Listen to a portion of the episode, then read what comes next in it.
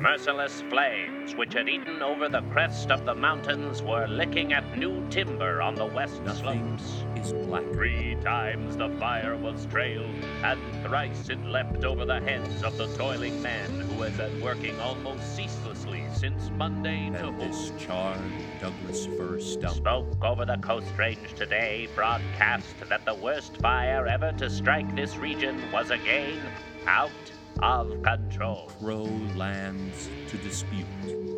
Tillamook Burn Haiku by William Regan. Helpless before onrushing flames, firefighting crews fled for their lives or were forced to stand helplessly by as the menace roared through the tops of virgin stands of timber. It is August 14th, 1933, and a noisy fucking steam donkey is about to change the history of Oregon.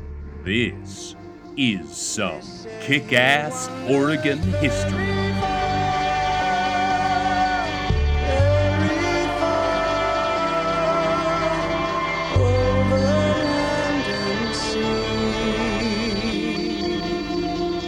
Welcome to another installment of Kick Ass Oregon History, a survey created by the geeked out history folks at orhistory.com.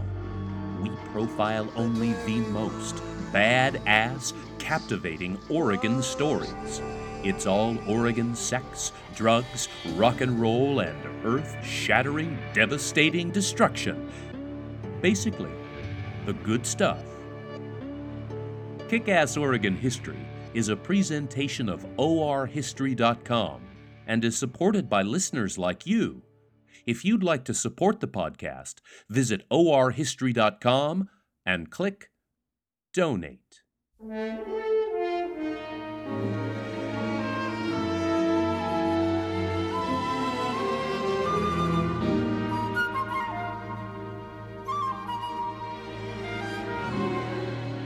Hankering for a hunk of made in Oregon cheese? Well, maybe you might drive past Forest Grove, down Highway 6, and head for the cheese factory in Tillamook, one of the Beaver State's most popular tourist destinations. And heading down this windy, scenic road, you will travel through one of Oregon's formerly greatest treasures, the Tillamook State Forest. Before man had entirely had his way with Mother Nature, the forest in this area was monumental. The trees were legendary, colossal. There were trees in this area that were 10 or 12 feet in diameter. Some of the trees had stood here for a thousand years or more. It was a thriving forest of Douglas fir, Sitka spruce, hemlock, and western red cedar. Many animals enjoyed a rich habitat. Described as a fairy tale forest, it was indeed diverse and varied. It was ancient. And by the time the rains came in the fall of 1933, it was almost all gone. Oregon has always been a center for logging, and in the 1920s, logging meant money, and many of our state's livelihoods depended on the activity. But amidst all the let the good times roll attitudes, there seems to even then have been a hint of concern as to what the activity was doing to our thriving forests. As one Oregonian remembered, living on a logging camp at the time, these were sad days too. I watched as the magnificent trees, with heart, circulation, a life of their own, cracked to the earth, their feathery greenery dragged through the dust or mud. The great hulks were then bucked into lengths and now quite dead, loaded onto cars and dumped into a pond.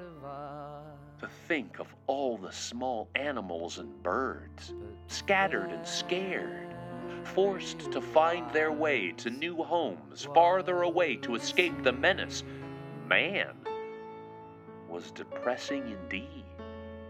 But the way I saw it, though, these seemingly ruthless lumbermen were not to blame. These stands of timber seemed endless. And in this growing, progressive nation, much lumber was needed for the construction of homes and buildings. In a sense, these lumbermen were doing a great service to the nation. And this attitude of progress and service in Oregon's forests continued for decades. The greatest thing you'll ever learn is just to love and be loved in return.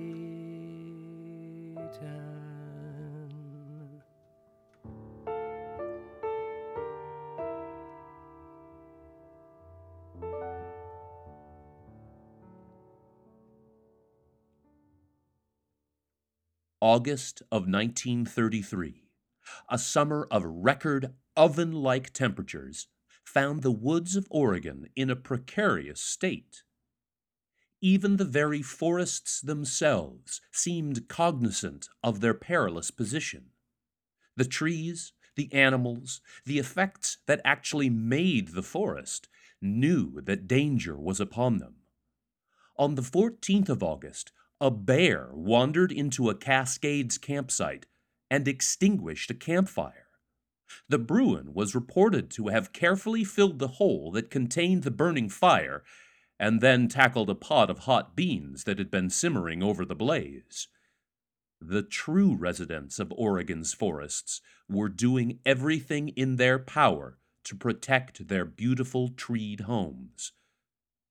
But alas, man let them down.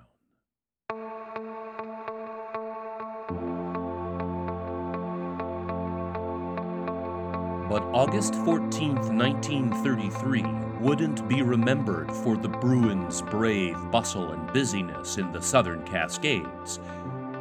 No. August 14, 1933, would be a day of Oregon infamy for another fire an inferno that raged for weeks and destroyed one of the most beautiful and thriving tracts of ancient forest the state of Oregon would ever know. August 14th was just yet another day in a stretch of unbearably oppressive summery weather. Mother Nature was feeling quite parched and dry, and she was punishing web footed Oregonians with her arid whims. By midday, August 14th found the temperatures in the 90s and the relative humidity in the low 20s. Keep in mind, relative humidity measures the actual amount of moisture in the air as a percentage of the maximum amount of moisture the air can hold. For a city like Portland, for instance, the high relative humidity averages 84, and the low only gets down to 58%. A relative humidity of 20% put the fire danger through the roof. And due to these concerns, area foresters had suggested that loggers cease operations in the timberlands. But there was no requirement that the outfits heeded this warning. Resident historian Doug Kenck Crispin.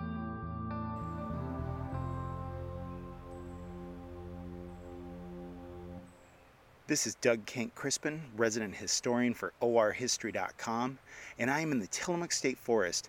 You might be able to hear Gales Creek behind me a little bit, but it's absolutely amazing, incomprehensible to imagine the inferno sweeping through this very same area in August of 1933. Somewhere up Gales Creek Canyon, a logging concern had just finished up the lunch hour and the steam donkey shook and belched as it noisily shuddered to life. What the fuck is a steam donkey? It was a cornerstone of Oregon logging technology since the 1880s, and this contrivance has been credited at starting the burn. A period description of a steam donkey states that we finally arrived at the donkey setting where I viewed a rather large upright black boiler with smoke pouring from its stack. The foreman had steam up and was ready to log. The engineer or donkey puncher was greasing around the two large drums of line or cable in the front of the boiler. The frame of the large machine was attached to two large logs fastened together in the shape of a sled. In fact, it was a donkey sled. The steam donkey was an old Willamette model with two wide faced drums for the line, one for the main line and one for the haulback or trip line. The lines went through the blocks in the high lead or spar tree which George Edwards had topped or rigged. The spar tree was stabilized by four guy lines attached near the top of the tree and to stumps or trees some distance from the base. Dad took me out through the rush to the end of the whistle wire, which in fact was only a wire clothesline. The wire was fashioned to a spring pole on the donkey sled with a short line to the steam whistle. A sharp jerk on the wire would cause the whistle to blow. A good whistle punk could almost play a tune of staccato blasts as he jerked the wire. The number of toots would be the signal for the engineer to do a number of things. One whistle was to stop if the donkey was running. Two whistles was to run the rigging, the chokers, and the butt rigging back to the woods. Two and two was to go back slowly, and three was to go ahead cautiously. There were several signals for the engineer to follow, even a signal for a man hurt.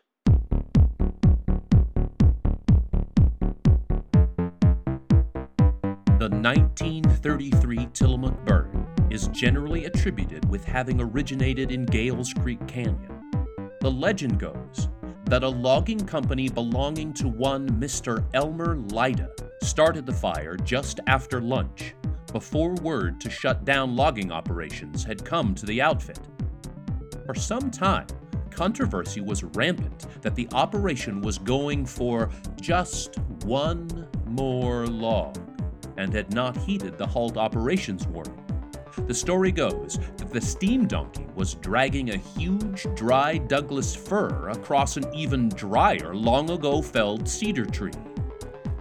Friction, heat, almost no moisture in the air. A tiny, unseen wisp of white smoke rose from the felled tree as the steam donkey dragged that last massive log across the desiccated forest floor. The fire burst with great intensity just after the 1 p.m. whistle.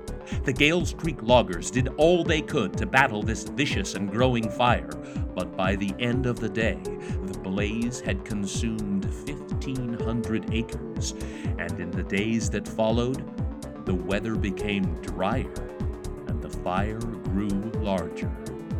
In the first few days of the burn, even with the tenacity that the fire grew, there seemed to be at least a hint of optimism that Mother Nature would play nice and become friendly again. All we can do is hope favoring winds will carry enough moisture to the Coast Range summit so our boys can check the fire's progress, said C.C. Scott, manager of the Northwest Forest Fire Protective Association. But Mother Nature played with the operations and became, well, unnatural. As just one of many examples, Mr. Scott had been in an airplane flying over the fire, attempting to ascertain the progress. He saw that air currents described as freakish had lifted the conflagration over an entire mile of virgin, unscathed green forest, and then abruptly crashed the blaze to the ground, where it began to spread with massive damage and resolve. She was in control of the situation. The fate of the firefighters was in her hands, and she did as she pleased. Mother Nature can be a real bitch. August 15th, 1933, found the relative humidity in Portland at 36%. Mother Nature was not finished spreading the fire. Men were shipped in from all over the state to fight the burn, thousands of them.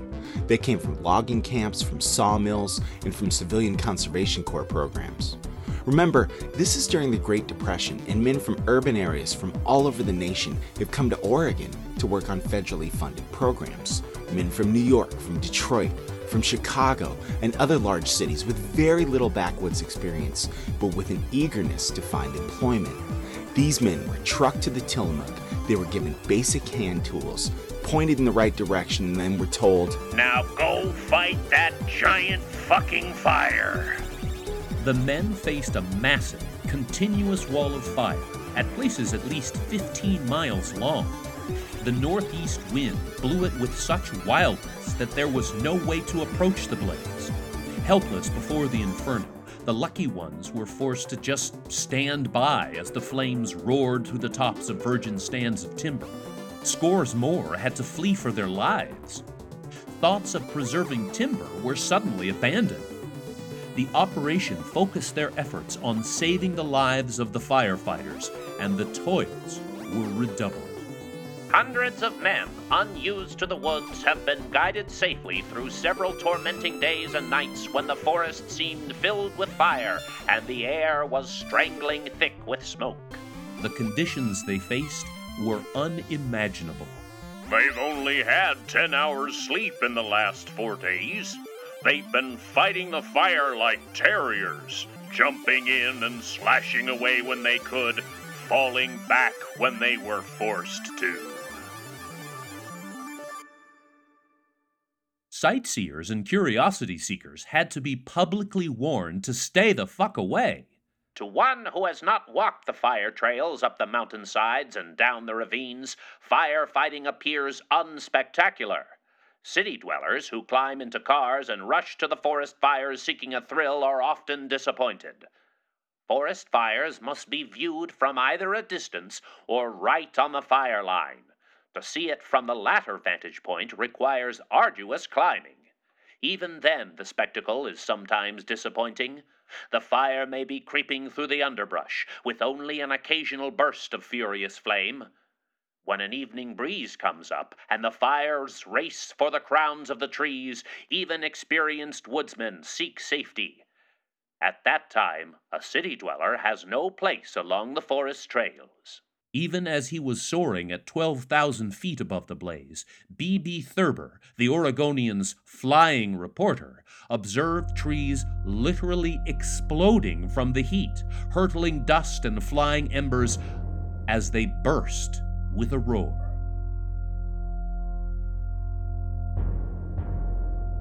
The fire kept burning.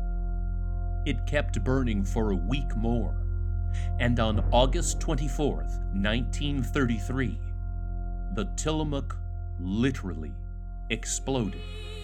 An atomic blast is the only comparable incident we can use to illustrate this burst. A dull, red, angry cloud rose from the inferno that was 40 miles wide and 40,000 feet high. The very blaze itself created hurricane force winds that uprooted gigantic fir trees and hurled them great distances. Ships 500 miles out at sea were rained upon with smoldering forest debris. It was the most rapid advance shown by a forest fire in the 20th century. And inconceivable as it may be, conditions just continued to worsen. By Saturday, the 26th of August, the humidity had dropped to 18%, and the east wind was howling to nearly a gale. Some residents of Portland were able to actually see the glow of the burn in the night sky.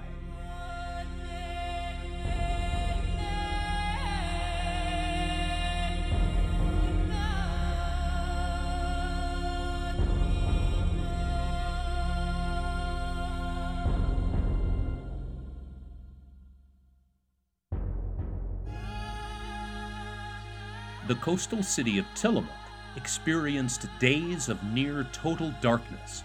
In the middle of the day, streetlights were turned on. Cars were unable to drive without their headlights. Chickens came into roost, and business nearly ground to a halt. Deep cloud like banks of smoke rolled off the Coast Range mountains, and as they shifted, so did the tiny amount of light that was filtered through the black haze. Described as weird, it would shift from moment to moment. At times, the light would be red or yellow, amber or orange, white or a sickly blue. The streets were covered with ashes, and the raging winds carried needles, moss, and leaves which floated down upon the town. Finally, mercifully, 23 days after the initial puff of smoke, Mother Nature had tired of her folly on the Oregon forest. On September 5th, a hard, pelting rain fell on the fire for several days. The fire still continued to smolder for months, and in the aftermath, as historian Ellis Lucia accurately stated, a new American desert was created. 239,000 acres were destroyed, or an area of about 375 square miles. The amount of lumber these ancient trees would have yielded to the screaming sawmill blade would have built one million homes.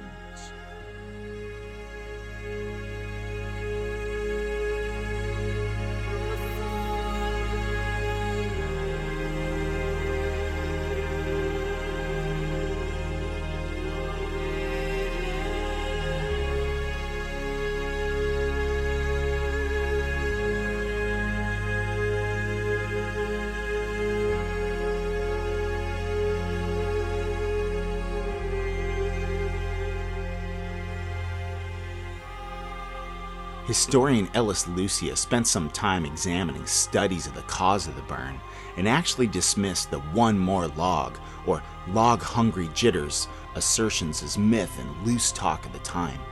Lucia felt that Elmer Lyda's Gale Creek Canyon logging enterprise had been blamed unreasonably for the disaster.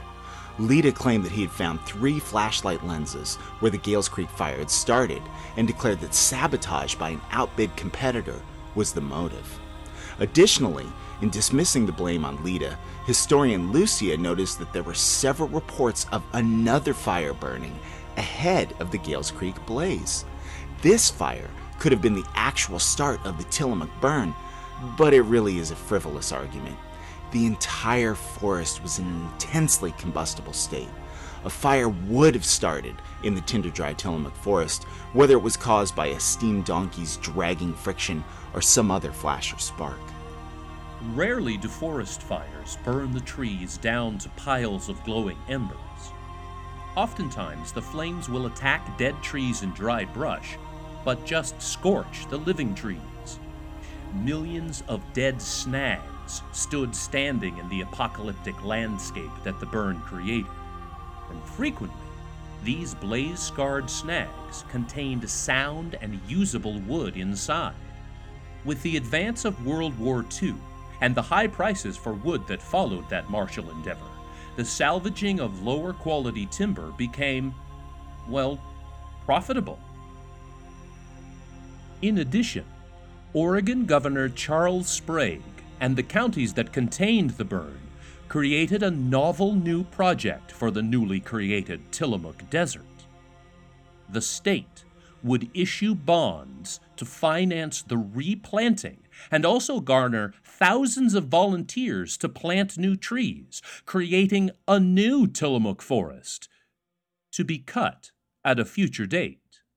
For years, buses of school children would visit the forest and, using their hoe daddies, plant tiny Douglas fir seedlings that were to be grown and chopped down when matured to the most profitable height.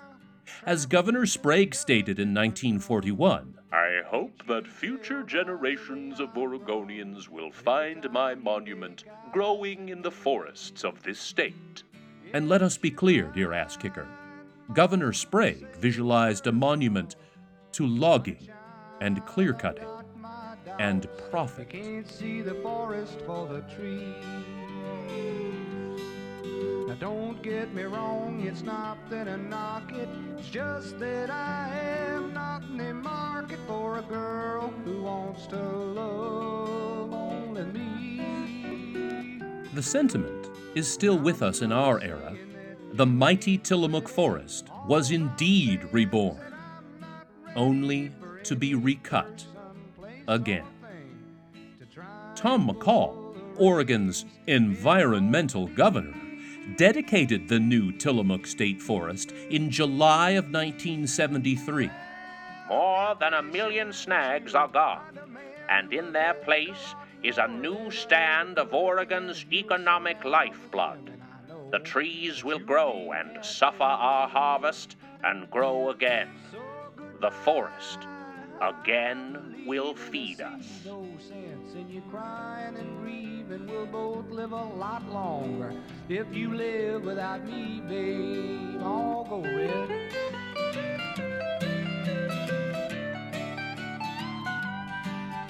As a child, I remember hearing the tragedy of the Tillamook burn and the ancient forest that it ravaged. I heard of the mighty trees that were incinerated, the scenic beauty that was negated, the herds of deer found not scorched, but suffocated due to the hurricane force winds that literally sucked the air from their lungs. The tale was always presented in an ecological framework, an example of how the greed of man could destroy the environment, our state's natural endowment. In this case, an old growth forest of staggering immenseness that could never be replaced. But you know what? Fuck it. Fuck that forest. Fuck the forest, fuck the trees, fuck any lingering thought that you had for ecological sanctity. It doesn't matter one fucking bit. Because as I read the accounts of this fire, one thing kept jumping out at me from the 1933 papers. Over and over and over again, the reporters conveyed the staggering losses from the blaze, and staggering they were indeed, but the losses were always expressed in terms of board feet of finished lumber. No one gave a shit about the forest. It was all about the trees they were going to harvest. If that fire had never started in Gales Creek Canyon in August of 1933, we would still be in the same place that we are today because they were going to fucking clear cut that forest. Cut every fucking tree down. A sea of giant stumps. It matters not if it was a logger or a fiery incendiary or some greasy steaming donkey. The Tillamook forest would have never survived for you and I to walk in. To dig the trees and the animals and the shrubs and the ferns, to do our crunchy, dirty hippie, modern druid of the new nature cult thing. That forest was destined for destruction and was fated to forever be just a memory in Oregon history. I remember hearing about the Tillamook burn as a kid. My dad would point at the trees as we drove to the coast range and say they were from the Tillamook burn. He actually did some planting with the scouts when he was a kid, and I'd look at the small trees and marvel at what I don't know. Just that there were small trees and some other bigger trees had burned down. And I went to the Northwest Forestry Center long before it was the World Forestry Center, dude. And I loved the diorama of the burn, there on the second floor, narrated by Governor Tom McCall. And the Tillamook burned. But let's be real. The guys who planted the burn didn't do it with you and I in mind, dear ass kicker. Every time you and your lesbian girlfriend, with her white girl dreads turds for hair, make out in your tent in some Tillamook State Forest campground, the baby Jesus cries, and old school Oregon timbermen like Lynn Cronemiller throw up in their graves. The new Tillamook wasn't planted to play in. It was planted because people needed jobs and trees meant jobs. Faced with the reality that trees weren't forever, the people of Oregon decided to play God, but a Henry Stamper kind of God that goes into the forest to take some shade off the ground. And those fuckers got most of the wood anyway. The Tillamook coal miners got a huge percentage of the wood out of the burn and into the mills. It wasn't the wood that was lost, it was the forest. The Tillamook State Forest of today isn't even a shitty copy of the old forest. Now, don't get me wrong, I love the Tillamook State Forest. I love to camp out under the firs and drink Black Butte Porter while I listen to the Swainson's thrush toot its little jazz bird call.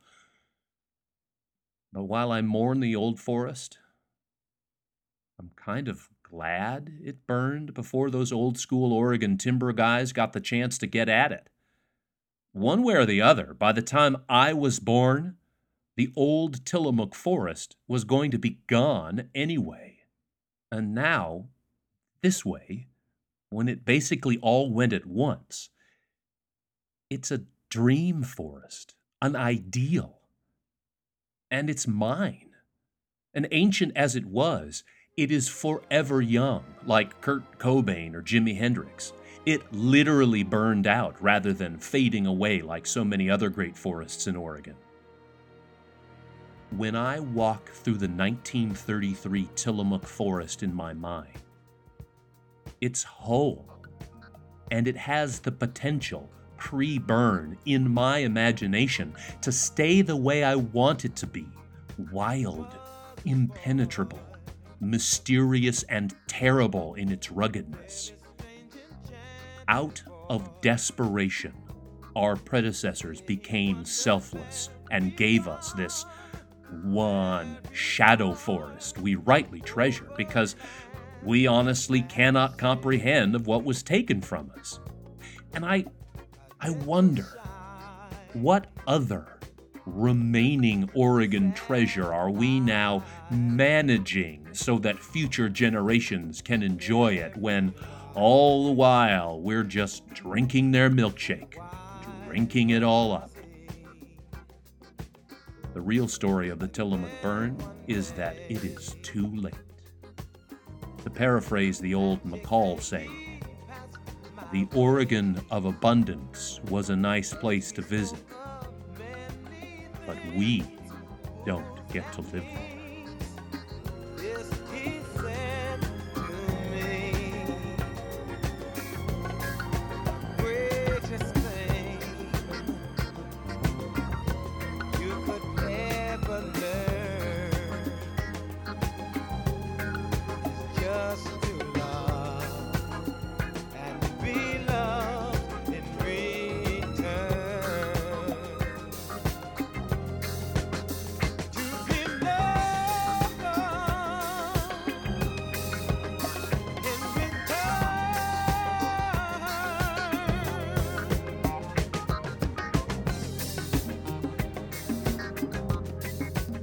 Thank you for listening, Ass Kicker, and be on the lookout for future podcasts by our crew. We hope that you agree that this episode featured some kick ass Oregon history. Today's podcast was brought to you by orhistory.com. It was written, recorded, edited, and produced by Doug Kenck Crispin and Andy Lindberg. Citations are available on request. Check out our website at orhistory.com. There, you can subscribe to the podcast and have it delivered through RSS directly to your device. You can sign up for our exciting Oregon history events, pick up Oregon history merchandise, get a list of songs featured in each podcast, receive extra insights into podcast topics, and read of our adventures as Oregon's rock and roll historians. Kick Ass Oregon History is supported by listeners like you, and we're looking to do more. Soon, we will ask your help with a big new project. In the meantime, share the podcast with your ass kicking friends and stay tuned for our announcement. You can also support the podcast today. Go to orhistory.com and click donate. Follow us on Twitter at Oregon underscore history. You can also like us on the Facebook. The email address is OregonHistorian at gmail.com. As always, we'd like to thank our friends at East Side Distilling, crafters of Burnside Bourbon, for their generous support. And be sure to join us on our historic Halloween show on October 31st, 2013 at 8 p.m. at the Jack London Bar. Historians Joe Streckert, Finn John and our own resident historian, Doug Kenck Crispin, will spin true tales of horror, murder, and mayhem of the Pacific Northwest. There will be a costume contest with prizes, live music, and three burlesque dancers to help us pass the evening. It's a kick ass Halloween party that you won't want to miss. So come on down to the Jack London Bar on Halloween night 2013. Just don't get too close to that heavily bearded burlesque dancer. I do believe that that is Mr. Kenck Crispin. You stay historic, Oregon, and kick ass! The sounds of Gales Creek.